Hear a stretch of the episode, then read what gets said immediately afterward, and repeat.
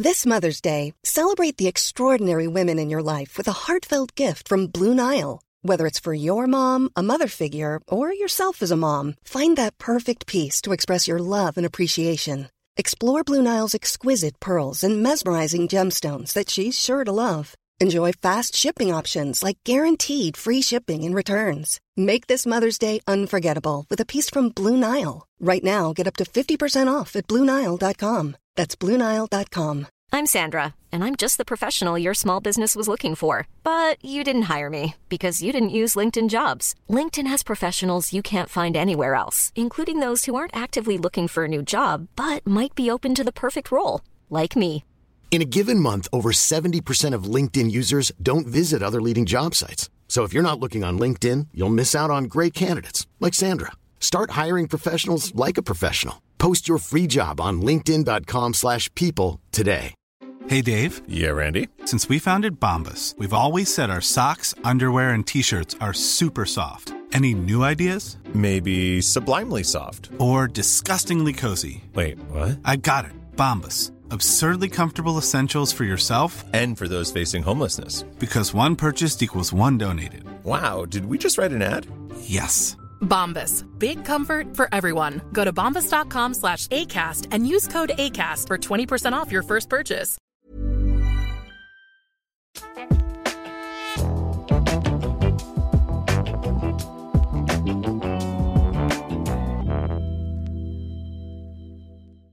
Hei og velkommen til Horseclub-podden episode 19 med meg, Ronny Jansen. I dag så skal jeg lage en episode litt etter etterspørsel. Eh, stemmen min er ikke helt top notch enda. Jeg føler ikke at jeg har min eh, deilige, fløyelsmyke stemme tilbake. Men den er i hvert fall litt mer å lytte til enn forrige uke. Så derfor så tenker jeg at nå skal vi snakke litt teori igjen. Eh, vi skal snakke om hingster og hingstehold. Eh, og jeg tenker at vi skal snakke litt teori, men jeg tenker også at vi skal snakke mye om myter, eh, avkrefte myter, og også bekrefte selvfølgelig noen myter. Eh, vi skal snakke litt om trening, eh, men også spesielt bare hvordan kan man legge til rette når man skal ha en hingst. For det er jo mange som har spørsmål rundt det, og jeg føler også at hingster er mye uglesett av mange. Men når det er sagt, så tenker jeg at vi bare setter i gang. Og det vi skal starte med, er hvorfor jeg endte opp med hingst i utgangspunktet.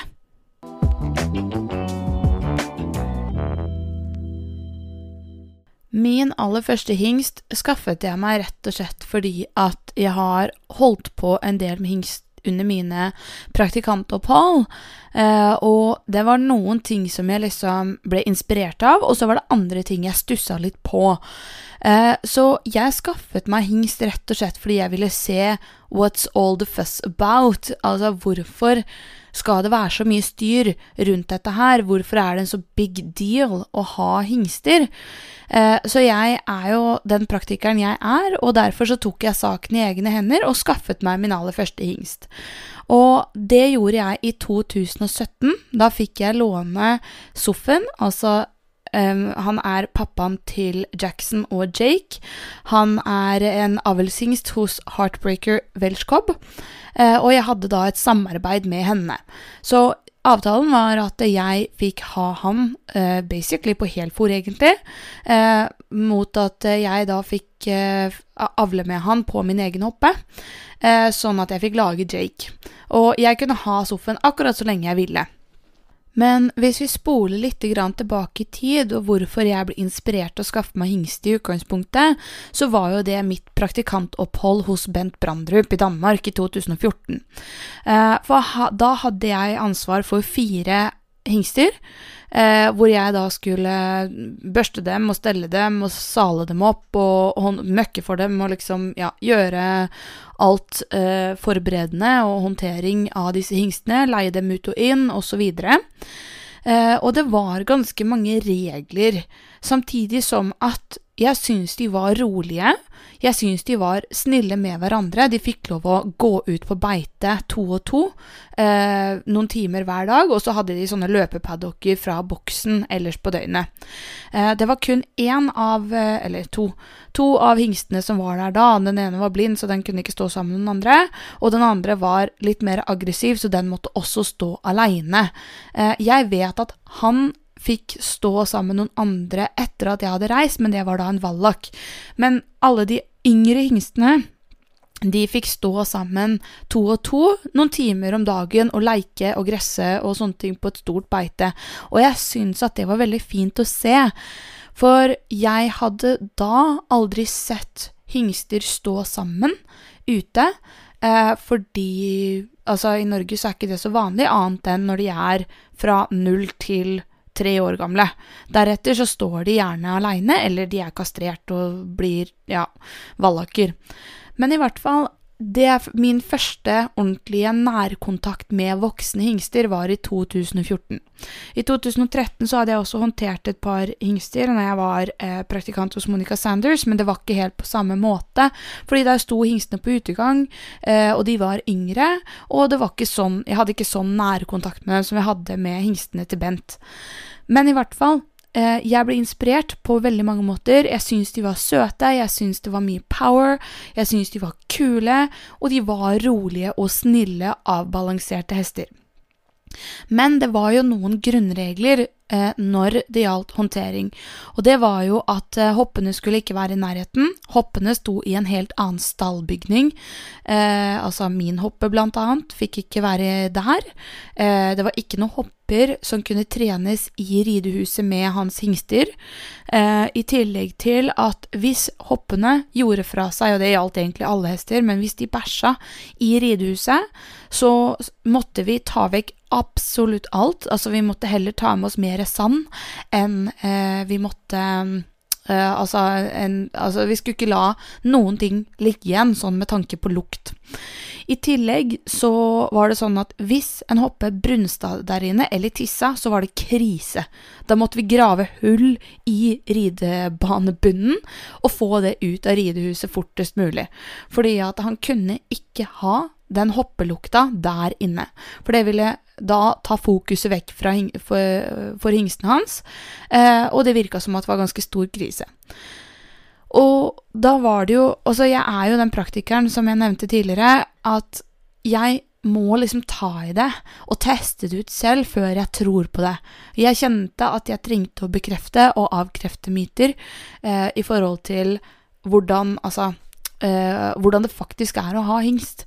Eh, hvordan det faktisk er. Kan de over, eh, overvinne sånne type hindre som lukt av hopper? Kan de håndteres i nærheten av? Kan de gå sammen i flokk? Kan de gå sammen i flokk hele tiden, også som voksne? Er det slåssing? Er det ikke? Er det lek? Altså, alle de tingene her ville jeg utforske på egen hånd, og det gjorde jeg.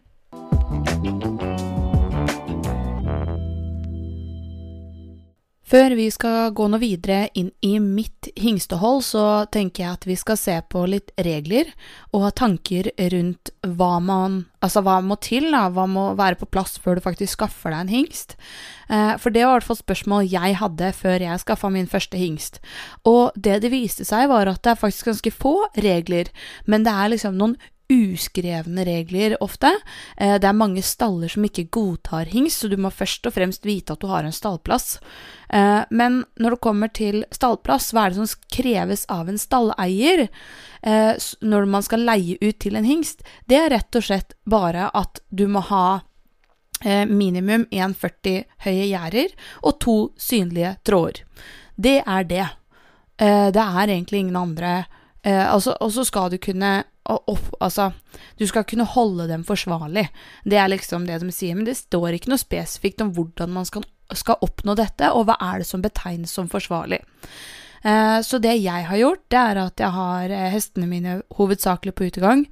Eh, hvor jeg har gutteutegangen på den ene siden av gården og blandaflokkutegangen på den andre siden av gården. Og det er mest for at det ikke skal være så mye stress for gutta, spesielt på våren. Eh, det er det uansett, men eh, i hvert fall i litt mindre grad. Så 1,40 høye gjerder, minimum. Vi har 1,50, tror jeg, på den høyeste tråden.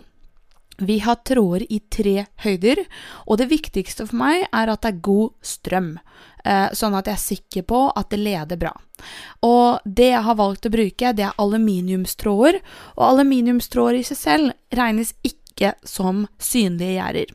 Så vi har valgt å ta to treplanker på utsiden, sånn at det skal være synlige gjerder for hestene.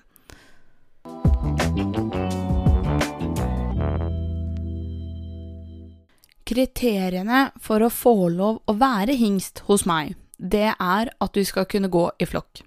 Fordi jeg føler at mange av disse her problemene folk støter på med hingstene sine, handler om at de er understimulerte.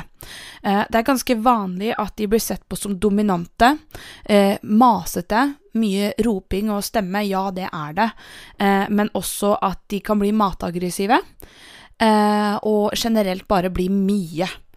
Og det jeg ser, er at så snart min hest, eller min hingst, Jake, er understimulert, så blir han en pain in the ass. Altså, hingster de går i unghest- eller ungkarsflokker eh, fra de er tre til de er syv år i det fri, sånn cirka.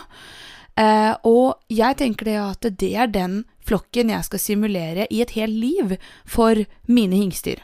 Altså, det er tre til sjuåringer som skal gå sammen og herje og slåss og krangle og liksom Altså, de leker, de trener på å slåss, de styrker opp hverandre, men det forutsetter at de har plass til det. Det jeg har sett, er at eh, noen hingster tåler svært dårlig da å gå med vennene sine hvis det dukker opp hopper nærheten av dem. Sånn at det eneste gangen jeg har måttet skille en hingst fra de andre hingstene, eh, det var pappaen til Jake, og det var fordi at når vi hadde dem på sommerbeite, så går den blandede flokken forbi hingstebeitet eh, for å komme til sitt beite. Og det som skjedde da, var at hoppene stoppa jo selvfølgelig og gjorde seg til litt for gutta på andre sida av veien. Eh, men den ene hingsten min, altså Sofen, han begynte da å angripe kompisene sine, fordi at da måtte de plutselig slåss om hoppeflokken. Det trigga liksom den. Men problemet med han var at han angrep også unghester, eh, som da eh, ikke er så naturlig. Og det er rett og slett fordi at det her blir en pressa situasjon som er menneskeskapt. Eh, og så lenge jeg bare skilte han fra de unghestene som han så på som en trussel overfor de damene, eller satt han utenfor synsrekkevidde til damene, så var det ikke noe problem. Og der handler det jo om at vi må tilrettelegge når vi skal ha hingst. For for mine hester så tenker jeg at så lenge det er mer risiko å kastrere enn det det er å beholde dem som hingst, så beholder jeg dem som hingst. Det handler ikke om, um, det handler ikke om avl. For meg så handler det om at det, det er en risiko å kastrere også. De kan få sårinfeksjon, de kan få stramme arr, de kan få eh, problemer i kroppen, de kan gå ned i vekt, de kan mistrives. Altså, det er mange sånne ting som gjør at per dags dato så er hingstene mine safere som hingster. Men hvis det skulle gått på tross av dems trivsel, som for eksempel at de hadde blitt såpass eh, oppjaga og måtte stå mesteparten av året aleine, eller alltid aleine fordi at de bare slåss, eller de blir for mye av seg selv, og det er en stressende situasjon og frustrerende for meg og frustrerende for dem, så tenker jeg jo òg at det er bedre å kastrere. Men så lenge jeg føler at jeg har det under kontroll, de kan gå i flokk, og de kan være hest, så gidder jeg ikke å kastrere hingstene mine.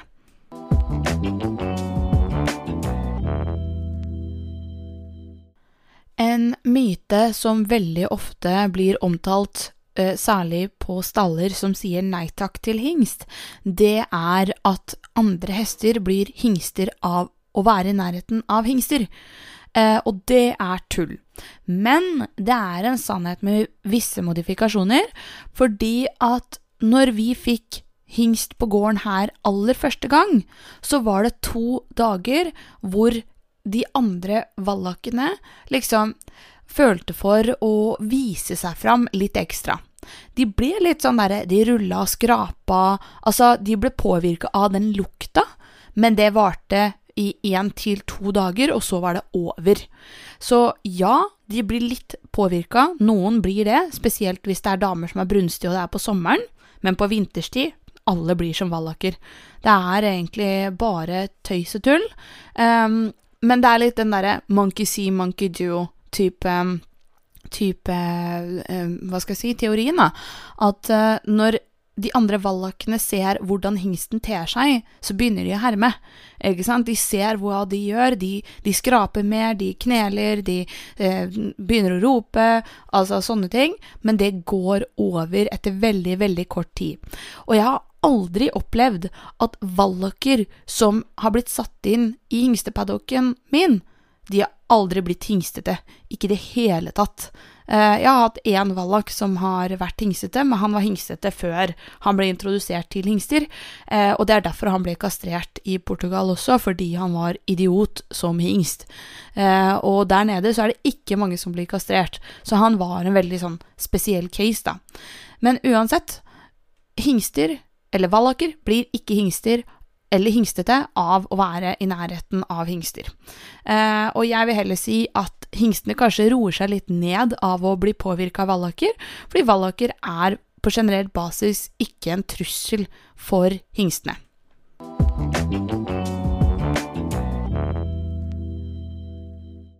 En annen myte er jo at hingstene er mer dominante enn andre.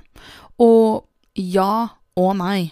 Uh, ja, når det kommer til damer, fordi at de er de eneste som Si at du bare har én hingst og resten er vallaker, og så kommer det en dame gående forbi. Da vil hingsten ta mest engasjement, fordi at det er han som vet hvordan han gjør jobben. Men sånn utenom det, eh, så vil jeg si nei. Men i ungdomsårene, sånn som der jeg er litt med Jake akkurat nå, så har jeg merka at fra dem er tre til dem er seks-syv, så kan hingstene være mye mer enn vallakkene. Fordi at de driver og utforsker. De er i den derre ungkarsperioden. Altså, de skal lekeslåss, de skal utfordre hverandre. Og sånn som Jake, da, som er sjefen i sin flokk i en alder av tre år. Og så kommer han og har leika og krangla og ordna og styra med vennene sine hele dagen, og så kommer jeg og sier nei, du får ikke lov. Du skal oppføre deg rolig og sansa og være fokusert. Det er veldig vanskelig for han å, å snu om den bryteren. Så der tenker jeg litt sånn Sånn som det er med ungdommer også, i mennesker, fra alderen 13 til 18 år. Det varierer veldig på humøret og altså, hvor mye de har lyst til å utfordre foreldrene sine. De må se hvor mye makt er det jeg har, hvor mye kan jeg flytte, eller altså hvor mye kan jeg tøye grensene. Og det gjelder både med vennene sine, altså hestene, da, med vennene sine, eh, med trenerne sine. Altså det, det, kommer helt an på settingen. Og det handler ikke om at de er mer dominante, det er bare det at de får De har mer instinkter, fordi at vi ikke fjerner hormonene og de instinktene som er der. Eh, så hvis jeg da sier nei, du får ikke ha den dama, da vil han også prøve å utfordre meg, fordi at jeg hindrer han i å gå til dama. Mens hvis han er sjef i sin flokk, og de andre vallakene eller åringshingsten som jeg har, lillebroren hans, ikke sier 'nei, det er min dame', og setter han på plass, så vet han at 'det er min dame da', og det er min dame da, altså 23 timer i døgnet, så er det hans dame. Og så kommer jeg og sier nei, nå er det ikke din dame lenger. Da får jeg protester. Men det jeg har prøvd å si da, til eh, de som jobber her, og de som ser meg håndtere Jake det, Jeg sa det allerede fra han var to og et halvt. At fra nå av til han har passert sju år, så kommer jeg til å ha lyst til å kastrere og selge han 10 000 ganger. Eh, og det er fordi at eh, han kommer i den perioden nå, han er i den perioden nå, og det går veldig opp og ned. Noen dager så er han veldig rolig og fin, og andre dager så er han så mye, så leiken, og han er lett for å stå på bakbeina og sånn. Eh, altså, jeg delte en eh, I dag er det onsdag. I går så delte jeg en video av treningsøkta mi på storyen, jeg kan poste den igjen, hvor han eh, viste sitt uh, hingstete jeg. Og det er jo Men Han er en eksplosiv, ekstrovert type, og han er sånn i flokken også. Han har plaga dritten ut av kompisene sine de siste dagene, og da kan ikke jeg forvente at han skal oppføre seg noe annerledes med meg. Og sånn er det med hoppere også. Unghopper kan bare ofte snu, eh, ta på seg den derre aggressivitetsknappen eh, istedenfor. Altså, hvis du da eh, De har sagt nei, nei, nei, nei, nei til alle ute i paddocken sin hele dagen, og så kommer du og sier at nei, du får ikke lov å gjøre dette her, så kan de bli forbanna. Og det er også veldig vanlig fra tre-fire års alder at uh, mange unghesthoppeeiere får også den i fleisen. Man, men det gjelder spesielt de mer selvsikre hestene og de ekstroverte hestene, at de tør å si nei. Um, pappaen til Jake var ikke sånn i det hele tatt. Han var helt ukomplisert i håndtering i nærheten av hopper og sånne ting. Og det var bare fordi han var en mye mer usikker type enn det Jake var, så han stolte da mer på meg enn seg selv. Mens Jake han er veldig selvsikker, han stoler mer på seg selv enn han stoler på meg. Og så syns han at jeg er helt idiot hvis jeg har en annen mening enn han. Og det òg er helt ok.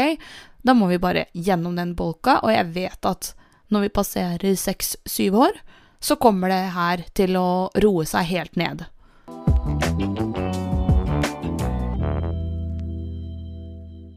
En annen ting som eh, mange påstår, er at hingster kan være mer mataggressive enn andre. Der sier jeg nei, det handler om alder.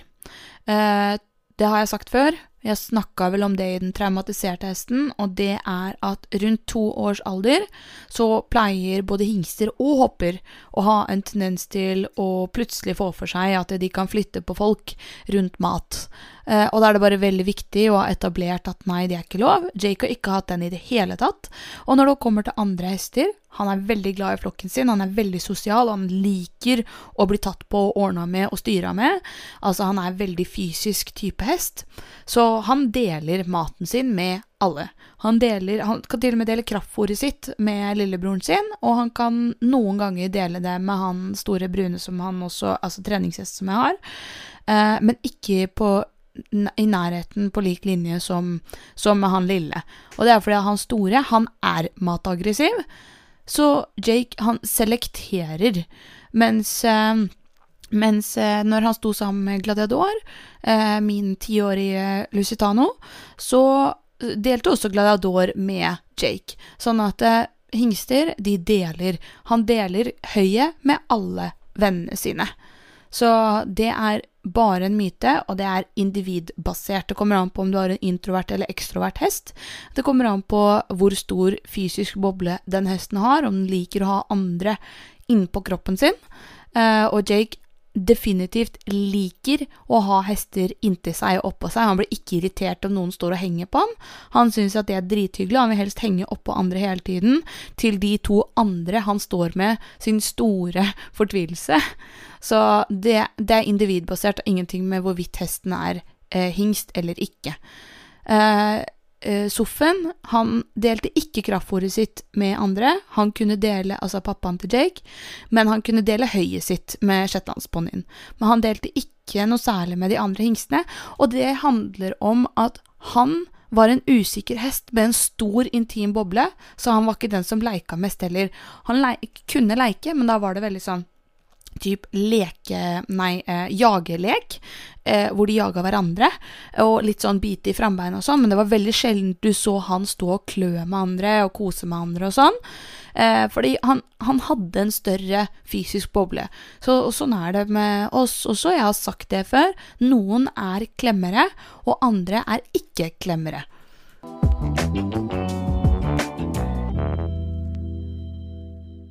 Atferden til hingster kan endre seg etter årstid, eller det vil endre seg etter årstid.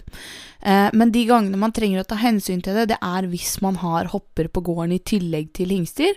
Har man bare hingster og vallaker, så pleier det ikke å være et problem.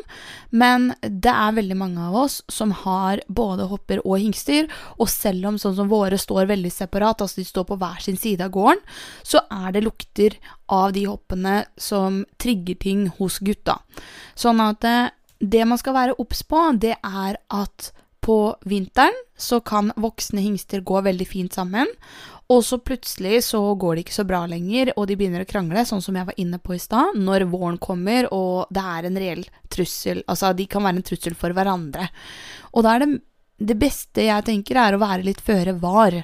For det første så trenger de mer plass til utfoldelse på sommeren og våren enn det de gjør på vinteren. Eh, fordi at de leker mer på sommeren og viser seg opp mer på våren. Sånn at eh, Altså sommerhalvåret, da. Sånn at eh, jeg måtte med Soffen måtte jeg sette han for seg selv eh, på vårparten, fordi at han tålte ikke så godt å ha andre eh, hingster rundt seg når det var hopper som lukta godt og sånt. Men det var ikke noe problem i håndtering for meg. Med Jake så han angriper ikke vennene sine i det hele tatt, men han er mer utfordrende for meg å holde på med, fordi at han har et større showbehov. Så det jeg gjør nå, er at jeg sender han på beite tidligere, sånn at han får rom for utfoldelse.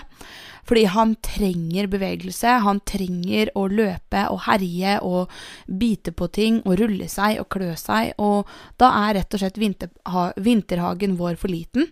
Eh, og for de andre. For de får ikke plass til å flytte seg nok da, i paddocken vi har, selv om de går på utegang 24-7. Eh, så da må jeg som hingsteeier tilpasse meg det. Eh, det man nå skal liksom tenke på, er at eh, har man voksne hingster sammen, så kan det være en idé å bare være føre var og sette dem fra hverandre, eller med bare én unghest som ikke er en potensiell trussel overfor damer, um, i den vårperioden til de verste hormonene har lagt seg rundt i juli, og så kan du sette dem sammen igjen.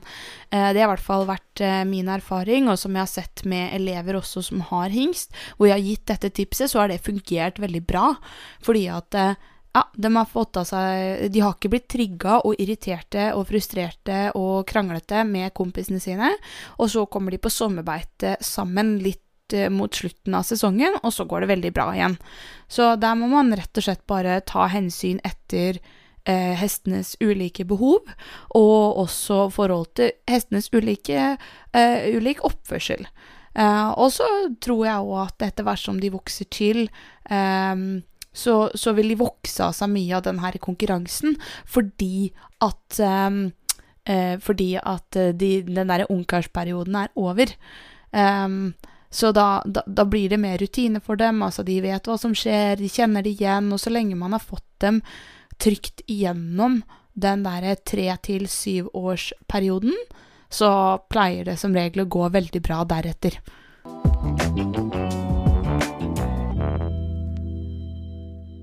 Det siste jeg vil adressere, er jo det med lukter. Eh, hvorvidt de blir påvirka av lukter, det gjør de ikke hele livet.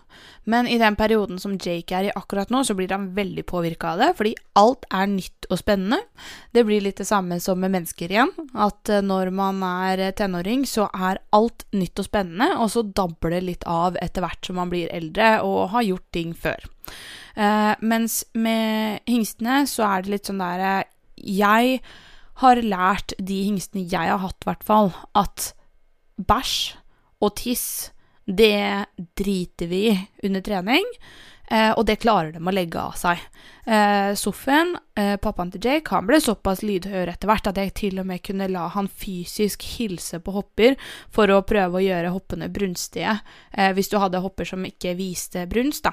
Så kunne jeg leie han helt inntil, la dem nese på hverandre, og så kunne jeg leie han bort igjen fordi han var såpass veloppdragen. Så der er det bare det å være nøye på at under trening så gi, altså lær hesten trykk og ettergift, lær hesten vent, altså de tingene fungerer fortsatt. Men jeg kunne ikke gjort det da han var fire, fordi da jeg fikk Soffen som fireåring, så løp han meg ned på det aller første kurset vi hadde, for å løpe bort til en annen eh, hest og slåss. Eh, så jeg kunne ikke det det første året, men etter et år med trening og bare liksom håndtering, flytte hit, flytte dit Altså første gang jeg dro på kurs og sånne ting. Det var ikke noe skriking eller masing. Jeg fikk til og med spørsmål eh, av Kristoffer og Rebekka om han var vallak, fordi at han eh, var så rolig. Eh, og jeg sa det at nei, nei, han er fem år gammel avlshingst. Og da fikk de jo nesten hakeslepp, ikke sant. Og det var hans aller første tur eh, bort fra gården vår. Og, og, det var liksom Alt var fint og rolig. Men han var en mer usikker type enn Jake, og da hadde jeg trent ham med hingste... Hva skal jeg si? Hingste... Um, atferden hans hadde jeg jo trent da i et år, mens hingsteatferden til Jake, den har jeg jo bare trent i noen måneder, fordi han har akkurat begynt å få dem. Han har først fatta interesse for hopper i år. Det var så vidt, bitte lite grann i fjor våres, men det gikk over veldig fort. Eh, mens nå er han større og sterkere og mer interessert og har mer begrep om hva ting er. Eh, og derfor så er det også en større utfordring for han å ikke ha lyst til å bare stikke av fra meg og gå bort og bedekke eh, hoppa på andre siden av ridebanen. Men det vet jeg at vi vil kunne tøyle over tid, så for meg nå så er det bare å prøve å liksom holde holde koken, ikke gjøre ting verre. Jeg må gjøre forebyggende arbeid som trykk ettergift, gjøre ting som er veldig lett for han å catche selv om han er stressa. Eh, jeg må være streng når det kommer til lukter på bæsj og eh, altså avføring generelt, fordi at han syns alle sånne lukter er spennende. Så at han kan nå mens jeg longerer, si at det har vært Altså, når vi har hatt ukeselevhester på besøk, da, og det har vært ukeselevhoppet ukeselevhoppe som har trava rundt på ridebanen før han skal inn dit, så kan jeg se at uh, han begynner å sikle, eller at nesa begynner å renne, mens jeg longerer, men han er fortsatt med meg hvis uh, jeg sier at nei, du skal ikke lukte på den dritten, eller de, den bakken, altså man skal være streng på at de ikke får lov å gå med nesa i bakken, f.eks. Altså, man må se alle de små eh, antydningene til at de begynner å miste fokus, eh, så vil det løse seg etter hvert. Eh, etter hvert så, når ikke alt er nytt og spennende lenger, så går det over, og det blir mye lettere for oss å håndtere. Men igjen, det skal være forsvarlig. Eh, du må kunne ha jeg mener at skal man ha hingst over tid som skal få lov å vokse opp, så bør man la dem ha rom for utfoldelse. De har et større showbehov som trenger å vise seg opp ute. De trenger å løpe, de trenger å leike, de trenger å, å krangle.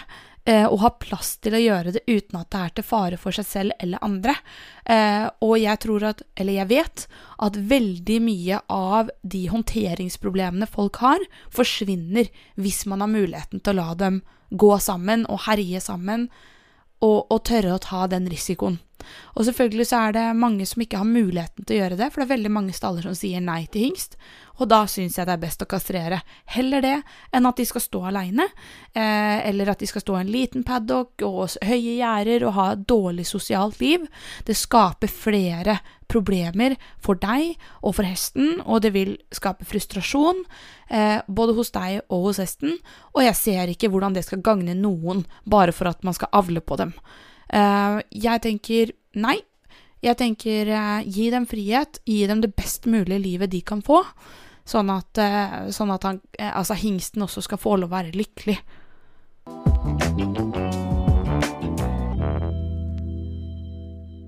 Så for å gi alle hingsteeiere og unghesteiere litt motivasjon, så vil jeg bare si at ett år er fantastisk. Eh, to år er veldig bra, bortsett fra den perioden de kan komme inn i sånn mataggressiv eh, ja, periode. Eh, men den varer veldig kort hvis man bare er veldig streng på at nei, du kan ikke flytte på meg heller. Eh, så kommer tre år. Det kan være helt jævlig. Og så kommer eh, fire år. Det er ganske nydelig. Fem år. Verst av alt og så kommer seks og sju år, og da blir det så mye bedre. Da vokser de opp. Det som skjer rundt fem års alder, det er at de begynner å bli selvstendige.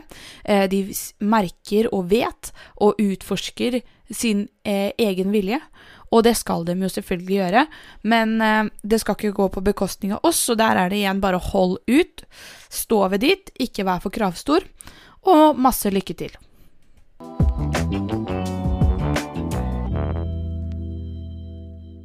Helt til slutt så vil jeg bare si at eh, jeg håper dette her var litt nyttig, og at vi har fortsatt tilbud på kurs. Eh, vi gir 1600 kroner i avslag på eh, booking av kurs fram til 15. juni. Så hvis du ønsker å ha kurs med meg, så anbefaler jeg deg å booke nå mens det fortsatt er eh, lav pris. For prisene vil øke med 1600 kroner fra 15. juni. Så hvis du ønsker kurs med meg nå eller utover høsten, så er det fortsatt noen ledige helger igjen, så da er det bare å forte seg og booke. Så ses vi kanskje i løpet av høsten. Så når det er sagt, så vil jeg bare si at det er eh, fint om dere går inn og følger oss på Instagram under navnet Horseclue, og på Facebook under navnet Horseclue, og selvfølgelig at dere trykker på subscribe eller abonner på eh, podkasten, sånn at dere får ny episode hver uke. Eh, neste uke så får vi to gjester på besøk. Eh, det er en jubileumsepisode. Det er nemlig episode nummer 20. Det vil si at vi skal snakke om working equitation. Så til neste gang, masse lykke til. Vær tålmodig med ungehestene dine. Ha det bra.